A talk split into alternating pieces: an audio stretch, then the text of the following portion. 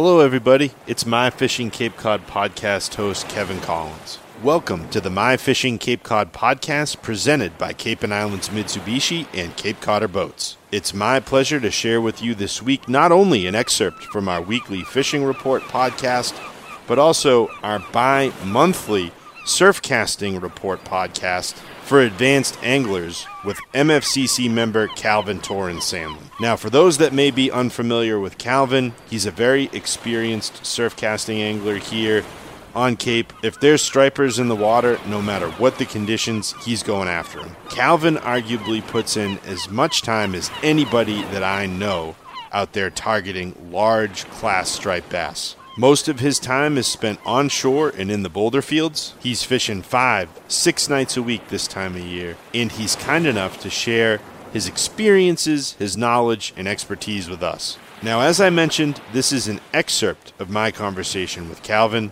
If you want to hear the full conversation, head on over to myfishingcapecod.com.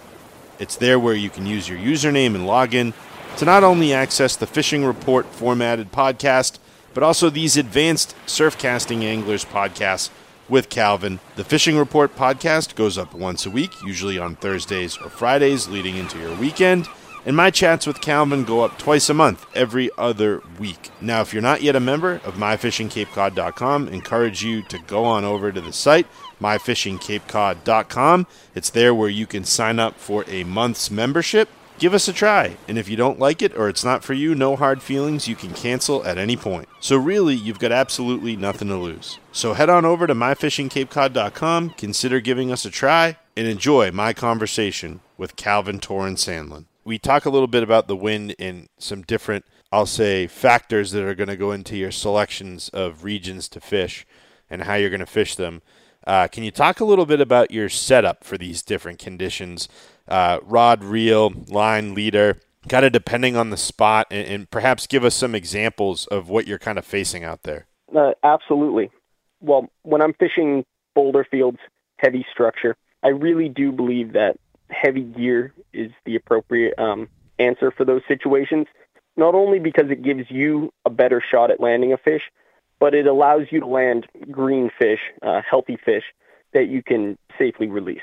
If I'm fishing heavy structure, heavy boulder fields, or this summer um, fishing areas that have a lot of sharks in them, I'll bump my gear up to say a 50 pound mainline with a 60 or 80 pound leader because that not only gives me the ability to turn a fish, but it gives me the ability to get a fish off of structure um, with that longer, heavier leader to create some abrasion resistance if I uh, wind up around a rock or whatever submerged structure I'm fishing. Now, certain areas in Cape Cod Bay, we have uh, a lot of extended sandy bar and trough patterns a lot of times distance is key in those situations. So I might downsize a little bit to something like a 40 pound or 30 pound main line, maybe a 40 pound leader. I was fishing a spot this past week, uh, and I made what I would consider a little bit of an error. I was on a good bite, kind of one of those uh, outgoing tide scenarios, fishing a fairly sandy um, structure, and I chose for a specific reason to tie on a 40 pound leader. That being at this spot at the top of the tide, I see a lot of what I call fire in the water or bioluminescence. It can create kind of a sheen or a glow around not only your plug and the fish that are in the water, but also your main line and leader. So I downsized a little bit to try to avoid too much signature in the water that might turn off um, or spook fish. I got into a number of decent fish, and at one point I had a very large fish break me off. So what I didn't do in that situation was I didn't adapt to the conditions. That tide dropped and I started to see less fire and I started to see larger fish. I feel like I should have probably upgraded to something like 50 or 60 pound leader just because when you're catching one fish after another, even in a sandy environment, those fish will drag along the bottom. They'll do anything to throw that hook. And that leader is going to get abraded. It's going to get worn down. Your knots might fail. What I didn't do was I didn't do my due diligence to check my leader, check my main line throughout that tide to make sure that that you wouldn't have a, a point of failure. And so that's one of those things where hindsight is 2020. And when you're on the water, I would always recommend consider the conditions, consider how they change, and um, consider how that might affect your gear and how you adapt to the situations at hand. And one of the other things I wanted to talk about too is as we're talking about this transitional period that we're entering into. What are some of the signs that you're looking for? You know, uh, say as you go out this week or the time that you've spent over the past three or four days fishing, you know, you look for telltale signs that things are changing, things are shifting. You know, you, you mentioned the, the fish themselves. Uh, they'll look to perhaps feed a little bit heavier. Maybe this north northeast blow that we're getting this week uh, in the middle of the week, Tuesday, Wednesday, Thursday, uh, that might signify to them, you know, the, the the change of the season, so to speak, where they might feed a little heavier. Maybe they school. Maybe they start to think about, you know, that migratory pattern. But what are some of the signs that that you're looking for as an angler uh, to signify that? Well, one of the major ones, and I think I'm not alone in looking for this. When we start to see big balls of bait set up in places like the south side, uh, those peanut bunker or that rain bait, that is a great uh, signal that the fall run is about to kick off. Um, when the funny fish, the albies and the bonito, we know they've started to show up in numbers around Cape Cod now. They show up at least partly due to that bait presence. So that's another great signifier. Now, I don't necessarily chase those fish all that much. I dedicate more of my time to hunting for striped bass at night. But when you keep an eye on the reports and you start to see that come in more and more, uh, that's a great sign that not only will those fish be feeding on those peanut bunker and rain bait situations, but that bass will be feeding on those same baits uh, after dark. So the bait presence is obviously a, a big sign for me. Um, as we've talked about quite a bit, uh, that wind shift, starting to see different wind patterns and uh, cooling air and water temperatures. That's uh, very important, and it not only signifies, but it helps kick off the fall run. Probably the other one that I would say is uh, a good signal is when some of those fall run spots start to get crowded. Uh, mm. Guys start to dial in on uh, that bite, and uh, the the info gets out there, and that's when you have to start getting creative and finding new spots, different spots, out of the way areas where you can still make a good presentation and still have a uh, successful outing without tangled lines and plugs and jigs flying past your head at 2 a.m. For sure. And one of the things we chatted about too uh, in the last podcast is the presence of, of different things in the water. Um, and we spoke a lot about the different tropical fish uh, that have moved into our area. And we certainly still continue to see reports on social media of those fish being taken. What are you seeing out there, Calvin? Um, lately, I've been seeing quite a few very large needlefish in some of the same waters I'm hunting for bass. That's not only a cool tropical species, and it can be fun to target in its own right, but I have a feeling that, at least to some extent, those bass may key in and, on and target needlefish. So I don't think it's a bad idea to be carrying a few um, either large soft plastics like a sluggo or true needlefish plugs um, this time of year. Seeing a lot of banded rudderfish, which, um, if I remember correctly, are a member of the jack family. This time of year, we also start to see other interesting tropical species. Uh, some jacks will migrate up the coast. Uh, lizardfish, I saw a couple of those while snorkeling uh, a couple of days ago in a fairly shallow sandy area. So it's always interesting to see kind of the the biodiversity that we have uh, late in the summer season.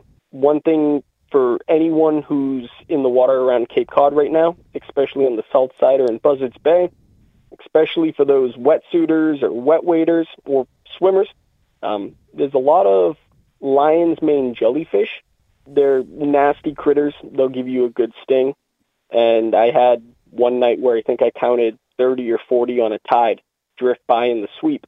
Something to keep in mind and uh, be a little cognizant of when you're out there on the water. And what do those guys look like, Calvin? I don't think I'm familiar with those. I've typically seen them. They usually have a uh, kind of pale to reddish uh, bulb on top, some of them have quite long trailing tentacles behind them. They're very distinct when you compare them to something like uh, the moon jellyfish, uh, which are more common in our waters um, throughout the season, and they typically have um, kind of a clear bulb. Uh, the lion's manes, like I said, they're red. They look nasty and they have long tentacles. I would stay away from them. And if you do have the uh, misfortune to encounter them, flushing the sting with hot water typically has helped for me. Best to just be wary and to uh, avoid them when when possible. Awesome. Yeah, that's definitely helpful, and, and, thanks for describing what those guys look like. I was I was definitely curious, so I can look out for myself and my four-legged first mate on my little lobster vessel. As we push toward the last week here in August, um, I want to use our last few minutes here to just talk about, uh, I'll say your strategy uh, heading into Labor Day weekend, we'll call it. Um, you know, what are some things you're looking forward to trying? um, and some you know new challenges that you're looking forward to as we flip the script into September? We're almost at the point where I'll start going back to some of those spring spots, which will fish well in the fall as well. Uh, certain locations, the water is still too warm, so I'm still going to be uh, maintaining kind of that summertime pattern for a little while longer, while also staying flexible to shifting conditions. If I have a strong northeast wind, well, I'll probably shift my uh, kind of approach for that night and try to fish some white water conditions, uh, wetsuit out a little bit, have some fun. But maintaining those summertime patterns that have been producing, uh, I've been having very good luck in certain areas uh, with quite sizable fish so far this season, and I don't see that shifting uh, quite yet. So I'll try to remain on those fish while keeping an eye on those signifiers that we talked about that it might be time to start looking at some new water as the water begins to cool and the bait begins to move in and those fish begin to migrate.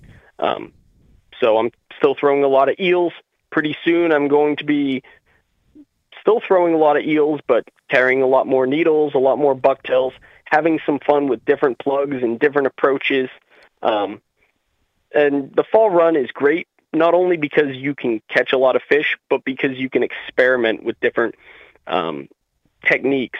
Once you've caught a few fish with one method, a lot of times it's fun to try to mix it up. Uh, it's not only fun and rewarding, but it's also a great uh, learning experience when you see how a certain plug or a certain jig um, reacts during a bite to produce fish or not produce fish in certain situations. And I think you might have just answered my question here, but you're hint hinting at plugs and jigs. Are we starting to get to that time where Calvin, I'll say, starts to experiment more with that as opposed to just sticking with your standard eel presentation? I think last September and October, I only threw eels a handful of nights which is interesting because I throw eels most nights uh, during the summer months just because of how productive they are. Uh, if history kind of repeats itself, and I, I feel like the patterns usually hold consistent in the spots I fish, I'll be doing very well mixing it up with needlefish, with bucktails. Uh, in certain situations, big metal lips were really productive last fall. And I think that can be one of the most fun uh, experiences you can have in the surf. Um, it's it's rewarding when you're out there uh, fishing big water and throwing nine, ten inch heavy surface swimming metal lips, and it's it's like a daytime blitz where big bass are coming up on top, and you can either watch them or you can hear them crushing these plugs in the white water. Uh, I don't think it gets much better than that when it comes to surf fishing um, around Cape Cod or here on the Northeast. My thanks to proud My Fishing Cape Cod member Calvin Toran-Sandlin for joining us here on this week's edition of the My Fishing Cape Cod podcast, presented by Cape and Islands Mitsubishi and Cape Codder Boats. As I mentioned off the top of this recording, if you're a member of My Fishing Cape Cod, head on over to myfishingcapecod.com. It's there where you can use your username and your password to find this week's edition of the podcast both the fishing report and my advanced anglers conversation with Calvin. If you're not yet a member, I encourage you to head on over to the site, consider giving us a try. You can sign up for a month, and if you decide it's not for you, you can cancel at any time without any hard feelings. So I sure hope everybody considers giving My Fishing Cape Cod a try. And thanks for taking time out of your busy week to join us here on the My Fishing Cape Cod podcast. Until we chat again, this is your host, Kevin Collins, signing off. Tight lines and take care.